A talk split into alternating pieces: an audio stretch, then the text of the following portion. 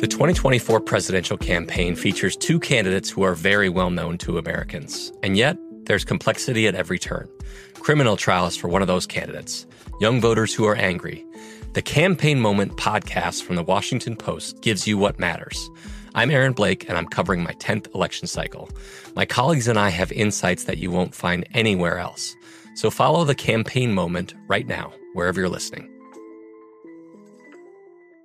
Open a limited time 11 month certificate at Kemba Financial Credit Union. At 5.25% APY, it's more than triple the national average, plus, it's a safe and secure way to grow your money. Visit your local branch or kemba.org slash CD for details. Offer expires May 31st, 2024. APY equals annual percentage yield. Restrictions apply. $500 minimum and $250,000 maximum deposit. Advantage status required. Comparison based on bank rate average. Federally insured by NCUA. Xfinity has free premium networks for everyone this month, no matter what kind of entertainment you love. Addicted to true crime? Catch killer cases and more spine-tingling shows on A&E Crime Central. Crave adventure? Explore Asian action movies on Hi-YAH. Searching for something extreme? Check out skating, snowboarding, and more on Fuel TV Plus, the global home of action sports. And find crowd-pleasing bops on iHeartRadio's Hit Nation playlist. There's new free shows and movies to love every week. Say free this week in your Xfinity voice remote. I'm Katya Adler, host of The Global Story. Over the last 25 years, I've covered conflicts in the Middle East, political and economic crises in Europe, drug cartels in Mexico. Now I'm covering the stories behind the news all over the world in conversation with those who break it. Join me Monday to Friday to find out what's happening, why, and what it all means. Follow The Global Story from the BBC wherever you listen to podcasts.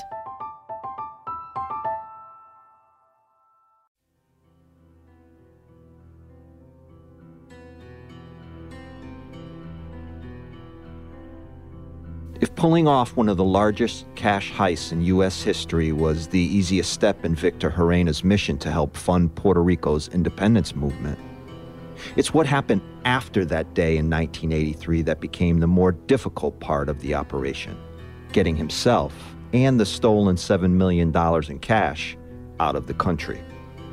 For that, Victor would need help. A lot of it. Fortunately for him, he had it. Remember those two car honks the guards heard on the night of the robbery? According to police documents, they were to alert a senior member of Los Macheteros, who was waiting outside the Wells Fargo depot in his own car. Nobody knew at the time was Juan Segarra and Filiberto Ojeda Rios were lurking around in the shadows as the masterminds of this thing, waiting for Victor to do what he was going to do.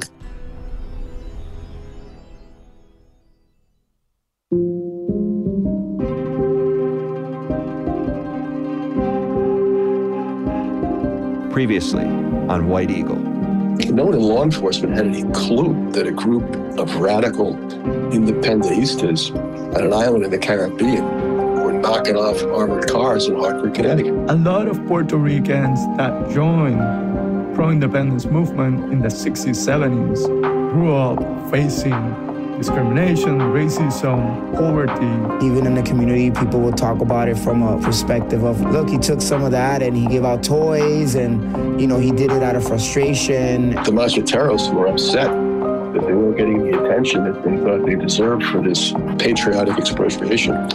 They wanted to get some publicity for it. My name is M. William Phelps. I'm an investigative journalist and author of more than 40 true crime books. What you are about to hear is the true story of a heist, one that funded an international independence movement and sparked an investigation spanning nearly four decades. This is White Eagle.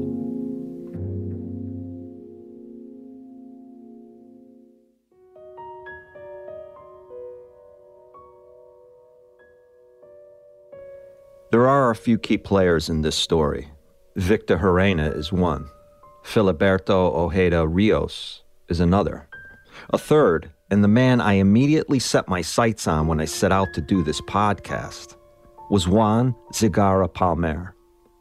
At the time of the robbery, he was considered one of the Macheteros' top soldiers and is often called one of its founders. And, as Hartford Courant reporter Ed Mahoney explains, Juan was more than just an accomplice on the night of the robbery. He was a mentor to Victor Gerena in the months preceding and following that night. Segarra is the big puppeteer on this thing. And so when he's training Victor on what to do with the robbery and the money and that sort of thing. In many ways, Juan was the go between for Victor and Los Macheteros. He claims to be the person who introduced Victor to Filiberto and other members of the group. And according to several sources I've spoken with, he remains in close contact with Victor's family to this day. His father was a well reputed lawyer in Puerto Rico who sent his kids to this boarding school in New England, and then he goes to Harvard. Dr. Jose Atiles, who you heard in the last episode, is an expert on anti colonial movements, which includes Los Macheteros. The story of Segarra Palmer, I'm sure that you, you might have access to him and to his history. It's really interesting. Dr. Atiles is right. I did have access to Juan. I had interviewed him at length and planned to use hours of recorded conversations in the podcast. But after weeks of back and forth, Juan abruptly pulled out of the project, deciding it was in his best interest not to participate. It was disappointing, of course. Here's a man who was there, an intricate spoke in the wheel of the Wells Fargo operation, who expressed a great desire to share his side of the story, but then declines. Fortunately for us, though, Juan is a talker. He's spoken at length about the heist and his time with Los Macheteros, most notably in The Last American Colony, a documentary produced by Northern Light Productions. The producer graciously shared Juan's interviews from the documentary with me, because in the end, to truly understand what really happened that night in West Hartford and in the years that followed, to get both sides of this story, you need to hear from someone who was there every step of the way. I was waiting for him outside. Uh, it was the longest hour or whatever of, of my entire life. By the mid 80s, law enforcement knew about Juan Segarra and Los Macheteros' involvement in the Wells Fargo robbery. But the specifics, the detailed accounts of what actually happened, took decades to unravel. Thanks, in large part, to Juan Segarra. Juan has always been squirrely about his initial introduction to Victor Gerena, but has admitted that Victor traveled at some point to see Filiberto in Puerto Rico to discuss logistics of the robbery and his future as a fugitive. After Victor was given the green light for the job, the group went into planning mode. And by March of 1983, Victor was having regular conversations with Juan Segarra using local payphones to avoid a paper or electronic trail. For much of the spring and summer of 1983, Juan Segarra and Los Macheteros were laser focused on Aguila Blanca, White Eagle, the code name given to the West Hartford Wells Fargo operation. Then, in August that same year, Juan and Filiberto flew to Connecticut to help Victor finish polishing every last detail, including rehearsing the more risky aspects of the robbery scheduled for the following month. We did several role plays in motels in the Hartford area. We rented a room, so he practiced grabbing me by the neck and taking me down to the ground. So there was going to be no question about him being able to immobilize the guy with the element of surprise and then take him down. Juan told the producer of The Last American Colony that he and Victor also practiced driving from the Wells Fargo depot to local motels, timing each trip until they had it down to a science. After the robbery, they drove directly to the Swiss Chalet Inn, emptied the money out of the Buick LeSabre, and took off. By the time they were gone, police would have just arrived at the Wells Fargo depot. I felt we had pulled off a great job. Nobody had been caught, nobody was hurt. Yeah, I, I was arrogant.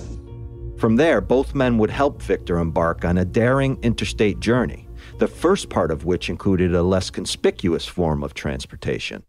They bought a motorcycle, they put him on the motorcycle, and Victor left from there. During his drive north from West Hartford, Connecticut to Springfield, Massachusetts, Victor tossed his wallet at a rest stop along the Massachusetts Turnpike. That wallet, which contained his ID, was later discovered by Department of Transportation employees. Victor eventually ended up in Boston, and the cash ended up in Springfield where it was hidden. The motorcycle was the perfect solution to Los Macheteros' first obstacle how to get one of the country's most wanted men safely out of West Hartford. The second, much larger hurdle was how to get about a half ton of stolen cash where it needed to go. Turns out, Juan Segarra and Filiberto Ojeda Rios had already thought that scenario out as well. It's a combination of the Macheteros, but principally Ojeda and Segarra are up in Boston and they buy a motorhome. And uh, they have somebody, one of these macheteros is some kind of a carpenter, you know, builds a bunch of false walls and things like that into the thing. About two weeks after the heist, Juan hid Victor and some of the money behind the walls of a camper trailer, and the pair headed to Mexico, taking some of the stolen cash with them. In the months that followed, other members of Los Macheteros and their associates would follow suit, travel to New England, load up a car or camper, and take chunks of cash across the border into Mexico. In all, the group transported more than two thirds of the Wells Fargo money out of the U.S. that first year, despite having some dangerously close calls with law enforcement. Case in point, in August of 1984, Juan Segarra's cash heavy camper trailer flipped over on the Pennsylvania Turnpike. My friend loaned me his pickup truck and camper. We were on the turnpike in, in Pennsylvania going down this pretty steep hill. And uh, this semi blew past us. And we ended up flipped over, facing in the opposite direction on the right hand lane of, of the vehicle. The money that was hidden in the wall behind the walls of the of the trailer you know the panels burst one of us jumped in the the, the trailer and started throwing the money in bags and, and stashing it back be, before the state police arrived and you know we whew, got past that one mexico was the pit stop of choice for los macheteros it was also a place where they could easily communicate with operatives from the Cuban government, including the man who would help smuggle Victor Gerena out of the country. I always called him a Cuban spy, and he was always upset with me for saying that because he considered himself some kind of diplomat. But, you know, Cuba's had a diplomatic department called the Department of the Americas, whose function was to foment you know, leftist insurgencies across Latin America. And he was associated with that. The Cuban spy, whose real name is Jorge Masetti, eventually became disillusioned with Fidel Castro and left his job with the government. He even wrote a book about it. But back in 1983, he played an instrumental role in the Macheteros' Wells Fargo heist. According to Ed Mahoney, Masetti had met Juan Segarra and other members of Los Macheteros in the months before the robbery and even gave them $50,000 to help pull it off. An investment, perhaps. They provided the Macheteros with the stuff that they injected the guards with and some type of crazy radio transmitter that probably didn't work anyway and a bunch of things like that. Masetti told Ed Mahoney that the group went to great lengths to help Victor get out of the country. They dyed his hair, and Victor hid out in Mexico's Cuban embassy, where they helped him acquire a fake passport. From there, Victor boarded a flight to Cuba, along with the first batch of cash tucked inside Cuba's diplomatic pouch. The thing is, the FBI is not doing anything because they don't know anything about this. I mean, they're still looking, you know, for some gang of Irish thugs from Charlestown, you know, who came down and knocked off an armored car. I mean, they have no idea what's going on. By that time, Victor Gerena had been secreted in Cuba. The plan was that they would get Victor over there and he would be out of the reach of the American authorities. There's all kinds of people in Cuba that are, you know, hiding out from American authorities.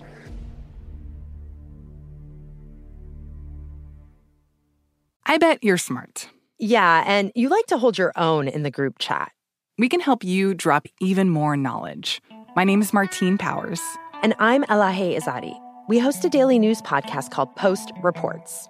Every weekday afternoon, Post Reports takes you inside an important and interesting story with the kind of reporting that you can only get from the Washington Post. You can listen to Post Reports wherever you get your podcasts. Go find it now and hit follow. Open a limited time 11 month certificate at Kemba Financial Credit Union. At 5.25% APY, it's more than triple the national average, plus, it's a safe and secure way to grow your money. Visit your local branch or kemba.org slash CD for details. Offer expires May 31st, 2024. APY equals annual percentage yield. Restrictions apply. $500 minimum and $250,000 maximum deposit. Advantage status required. Comparison based on bank rate average. Federally insured by NCUA. Xfinity has free premium networks for everyone this month, no matter what kind of entertainment you love. Addicted to true crime? Catch killer cases and more spine-tingling shows on A&E Crime Central. Crave adventure? Explore Asian action movies on Hi-YAH. Searching for something extreme? Check out skating, snowboarding, and more on Fuel TV Plus, the global home of action sports. And find crowd-pleasing bops on iHeartRadio's Hit Nation playlist. There's new free shows and movies to love every week. Say free this week in your Xfinity voice remote. From BBC Radio 4, Britain's biggest paranormal podcast is going on a road trip. I thought in that moment, oh my God, we've summoned something from this board. This is Uncanny USA. He says, Somebody's in the house, and I screamed. Listen to Uncanny USA wherever you get your BBC podcasts, if you dare.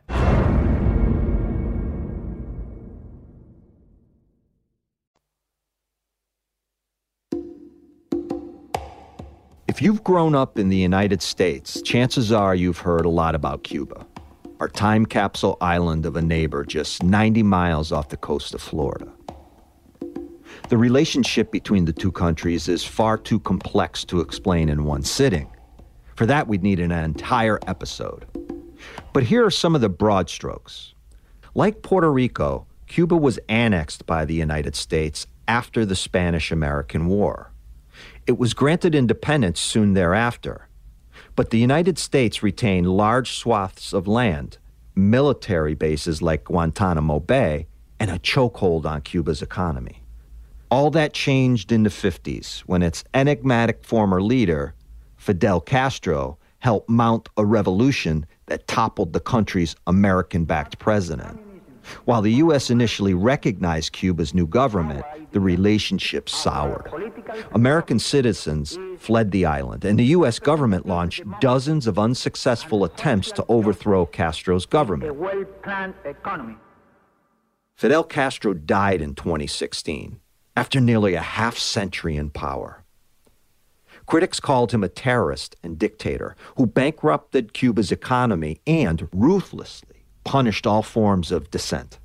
Admirers saw him as a revolutionary icon who oversaw improvements to literacy and life expectancy and helped mobilize anti imperialist movements around the world, including Puerto Rico. There's a famous song that says that Cuba and Puerto Rico are the two wings of one bird. And so obviously our histories are tied through the Spanish American War. And we've always been kind of looking to see what the other is doing and in close connection among artists and intellectuals. That's Dr. Yarimar Bonilla Ramos. She's a political anthropologist and the director of the Center for Puerto Rican Studies at Hunter College in New York For a long time, Puerto Rico was a kind of ambiguous zone. And during that time, politics cemented around two main currents. There were the folks who wanted Puerto Rico to be part of the United States and who always imagined that to be what was to be expected. But other folks felt that that was not what they wanted and they wanted to be their own nation. And so there was always an independence movement growing and growing steadily. Castro and many others behind Cuba's revolution understood this. And while there were thousands of people who fled the violence in Cuba for Puerto Rico, others saw the Cuban Revolution as a model for sovereignty. Among them, Filiberto Ojeda Rios, the leader of Los Macheteros. After the Bay of Pigs 1962, I became aware of him initially in New York, actually. Bob Heibel, who spoke in the last episode, spent 25 years with the FBI, finishing his incredible career as a SAC, or Special Agent in Charge. If there's an agent who knows the relationship between Puerto Rico and America and how Los Macheteros factor into that equation, it's Bob. Now, the Cuban intelligence service, which was called G2 at that time, took the offensive and began to send sleeper agents out. And Filiberto was one of those sleeper agents. The G2 is a military intelligence service, or, as others call it, state security. Its agents were trained by the German Stasi and the Soviet KGB and were responsible for intelligence, counterintelligence, and disinformation activities inside Cuba and abroad. So, from the beginning, Fidel Castro was a total supporter of gaining independence for Puerto Rico. And his modus operandi, of course, was supporting revolution to do that in any form that worked. In 1966, Castro told a group of world leaders, quote, any revolutionary movement in any corner of the world can count on the help of Cuban fighters. And he made good on that promise. About a decade later, right as the U.S. and Cuba were in talks to improve diplomatic relations, Castro intervened in an armed operation of the African nation of Angola, and, more important for us, in Puerto Rico's pro independence organizations. The move derailed talks between Cuba and the U.S., but appealed to Filiberto Ojeda Rios, who believed deeply that colonized people which in his view included Puerto Ricans, had a right to armed struggle. What's more, he felt it was critical to reclaiming their identity. Filiberto is a very interesting figure. First of all, he was a trumpet player with one of these 50s bands that started moving to more pro independence, radicalized, if you wish. And at some point, he start uh, moving to arms strolls or more to left wing of the pro-independence movement. At some point, he ended up in Cuba getting uh, training. I think it was the revolution that showed a lot of Puerto Ricans that they could have an armed movement and that create the condition for mass mobilization Cuba's revolution in the 50s inspired Filiberto, and Castro's government gave him the tools he needed to try and replicate it. He viewed himself as a patriot, and he was fighting for truth, justice, and the American way. He thought he was a George Washington of Puerto Rico. After Cuba, Filiberto went to New York and later Puerto Rico, eventually recruiting Juan Segarra, whom he met in 1972. Like Filiberto, Juan was born in Puerto Rico his family was wealthy, and he had a long history of resistance to Spanish and American colonialism. As a teen, he attended the prestigious Phillips Academy in Andover, Massachusetts, and later Harvard University, where in 1969, Juan witnessed the violent suppression of hundreds of students protesting the Vietnam War. The context was that Vietnam had won, the Cuban Revolution at that time was like a beacon to a lot of Latin America. The, the tide of history is on the side of anti colonialism. We, we should be able to, to prevail. In those years after Harvard, Juan began training with Filiberto and in 1976 helped found Los Macheteros. Like Cuba's revolutionaries, Los Macheteros used a clandestine cell system to organize its activities. A central committee led the organization, but individual cells carried out operations, and information was kept to a need to know basis. Government documents show that Los Macheteros cultivated dozens of fake identities. For example, in order to buy weapons for the group, Juan would troll graveyards, picking out and then using names of the deceased to apply for birth certificates and driver's license. He also led weapons training, having learned to fire a gun at the Harvard Shooting Club. My expectation was that either we won or I would end up in prison or dead.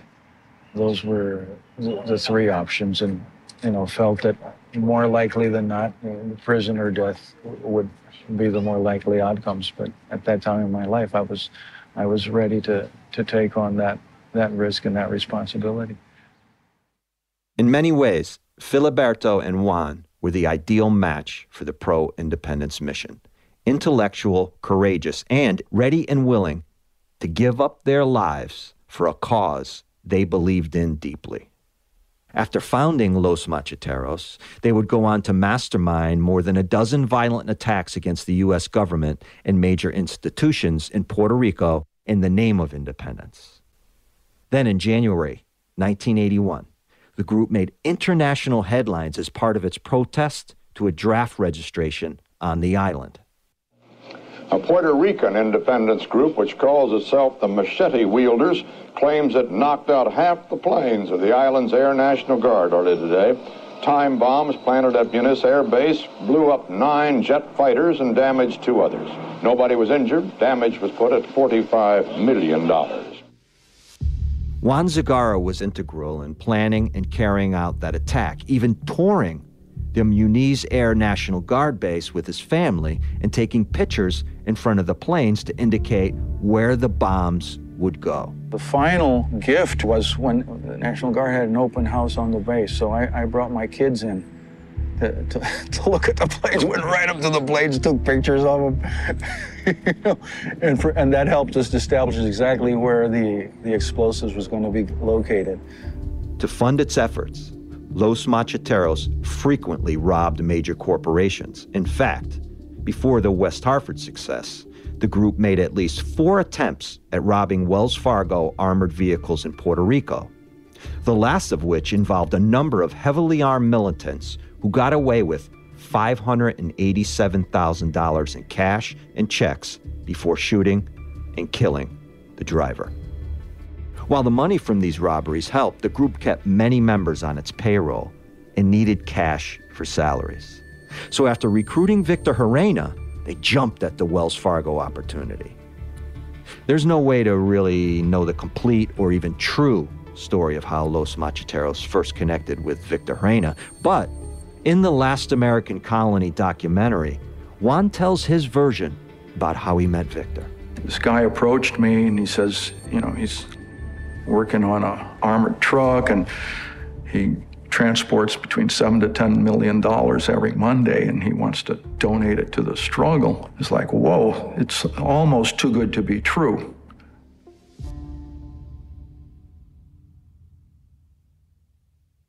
Finding the right news podcast can feel like dating. It seems promising until you start listening. When you hit play on Post Reports, you'll get fascinating conversations and sometimes a little fun too. I'm Martine Powers. And I'm Elahe Izadi. Martine and I are the hosts of Post Reports. The show comes out every weekday from the Washington Post. You can follow and listen to Post Reports wherever you get your podcasts. It'll be a match, I promise. Open a limited time 11 month certificate at Kemba Financial Credit Union. At 5.25% APY, it's more than triple the national average, plus, it's a safe and secure way to grow your money. Visit your local branch or kemba.org slash CD for details. Offer expires May 31st, 2024. APY equals annual percentage yield. Restrictions apply. $500 minimum and $250,000 maximum deposit. Advantage status required. Comparison based on bank rate average. Federally insured by NCUA. Xfinity has free premium networks for everyone this month, no matter what kind of entertainment you love. Addicted to true crime? Catch killer cases and more spine-tingling shows on A&E Crime Central. Crave adventure? Explore Asian action movies on Hi-YAH. Searching for something extreme? Check out skating, snowboarding, and more on Fuel TV Plus, the global home of action sports. And find crowd-pleasing bops on iHeartRadio's Hit Nation playlist. There's new free shows and movies to love every week. Say free this week in your Xfinity voice remote. I'm Katya Adler, host of The Global Story.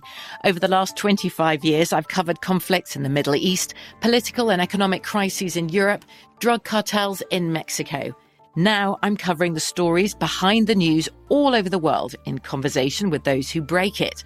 Join me Monday to Friday to find out what's happening, why, and what it all means. Follow The Global Story from the BBC wherever you listen to podcasts.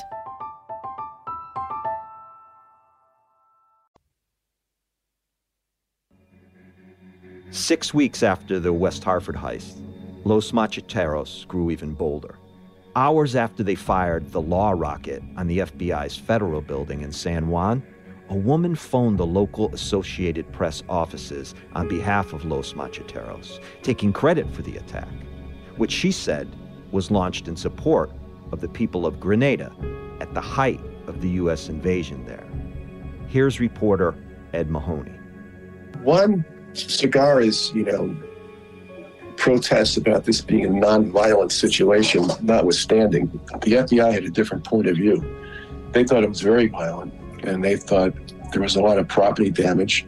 And, you know, there was aqueducts getting blown up. There were armored cars getting ripped off. There were banks getting knocked off. There were sailors getting shot. There were jet planes getting blown up. I mean, there's a lot of stuff going on. And, you know, somebody in Washington said, you know something, we can't let this continue. Go down and stop it however careful its soldiers tried to be. Mistakes like the one Los Macheteros made after firing the law rocket were costly. Take, for example, that seemingly inconsequential parking ticket found in a car near the federal building. That one scrap of paper set off a chain of events that eventually led to the FBI surveying Filiberto Ojeda Rios' car and a number of Los Macheteros' safe houses. Filiberto was on everybody's top 10 list because, you know, Filiberto was a member, almost a charter member of the Cuban Directorate General of Intelligence. So that got everybody's attention. It was in April of 1984 when federal agents obtained the warrant to go inside one of the safe houses. There, they found dozens of internal Macheteros documents, including code names for various operatives and proof of a relationship with the Cuban government. It was more than enough to justify installing wiretaps. And in those conversations, they learned about the group's involvement in the Wells Fargo robbery and heard conversations between Juan and Filiberto discussing whether to smuggle Victor's fiancee, Ana Soto, out of the U.S. and into Cuba as they had promised Victor from the start. They were talking about trying to smuggle Victor's fiance into Cuba so they can be together again. And, you know, the Cubans are saying, forget about it. You know, what, what do you think we're running here? You know, this isn't some kind of lonely hearts club we got going over here. The wiretapped conversations would also highlight the ideological differences in the organization. As we saw with Wells Fargo, Los Macheteros weren't shy about taking credit for their work. But how and when to seek out the press became a major point of contention within the organization. Should they send money to local publications? When was the right time to take credit for the heist? Most importantly, who should have access to all that stolen cash? They split up the money. What happens was Castro didn't have a lot of money, but he gave them guns and he gave him training and he gave him encouragement and he gave him support and he gave him backup. I think the money went to Cuba on the plane with Victor. And then in the final analysis, they said, Where's our money? And they Castro said, What money? And they said, The money we stole. We said, Well, you get half of it, we're going to take half of it. And that caused a lot of agita among the macheteros because, hey, we stole the money, it's our money. But money especially stolen money, changes everything, particularly, as Ed Mahoney explains, for folks planning big things for the cash. They were going to launch diplomatic initiatives with the insurgents in Nicaragua and El Salvador. They were going to finance revolutions and stuff. I mean, these people were kind of crazy with their ideas.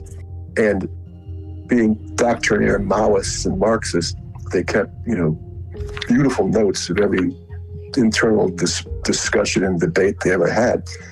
And there was a lot of dissent and disappointment that they didn't get to keep all their money because the Cubans took half of it or Castro took half of it. There was actually some conversation from Filiberto saying, hey, buddies, live with it, all right? what are we going to do about it? We're going to attack Cuba? Forget about it. They got the money, they got the money. That's the way it goes. Here's former FBI agent Bob Heibel again. What the money did was corrupted the macheteros. You had them break into different groups. Some wanted to keep the money. They didn't want to send any more money to Cuba. You had some of them who had access to the money and began to spend the money. My source in the organization agrees.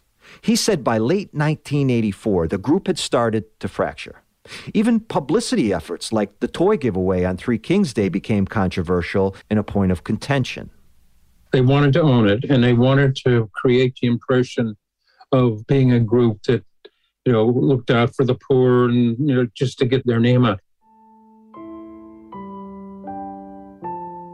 Los Macheteros wanted to own it. And they did.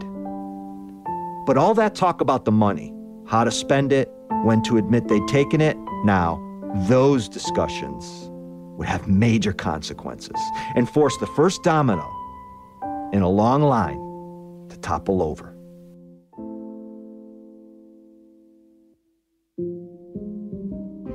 Next time on White Eagle.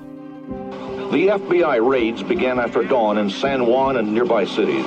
Eleven people were rounded up in Puerto Rico. Another was arrested in Dallas, one more in Boston. Things fall apart. White Eagle is written and executive produced by me, M. William Phelps, and iHeart executive producer, Christina Everett. Additional writing by our supervising producer, Julia Weaver. Our associate producer and script supervisor is Darby Masters. Audio editing and mixing by Christian Bowman. Our series theme, Forms Regal or Grand, is written by Aaron Coughlin. Thanks to Arlene Santana and Will Pearson at iHeartRadio. And a very special thank you to Northern Light Productions and Bestor Cram for allowing us to use clips from the documentary The Last American Colony, which is available to stream on demand. For more podcasts from iHeartRadio, visit the iHeartRadio app, Apple Podcasts, or wherever you listen to your favorite shows.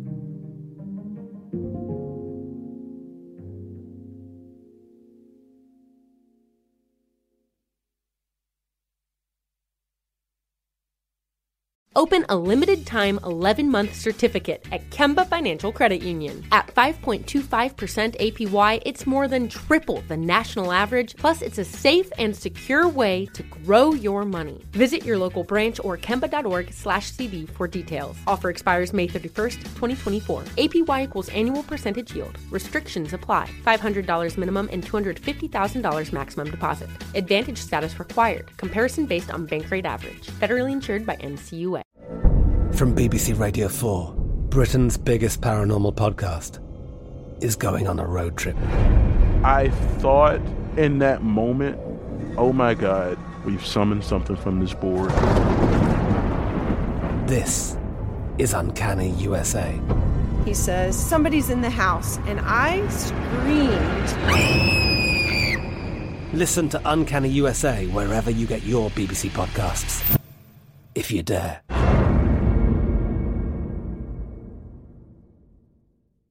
Xfinity has free premium networks for everyone this month, no matter what kind of entertainment you love. Addicted to true crime? Catch killer cases and more spine-tingling shows on A&E Crime Central. Crave adventure? Explore Asian action movies on Hi-YAH. Searching for something extreme? Check out skating, snowboarding, and more on Fuel TV Plus, the global home of action sports. And find crowd-pleasing bops on iHeartRadio's Hit Nation playlist. There's new free shows and movies to love every week. Say free this week in your Xfinity voice remote.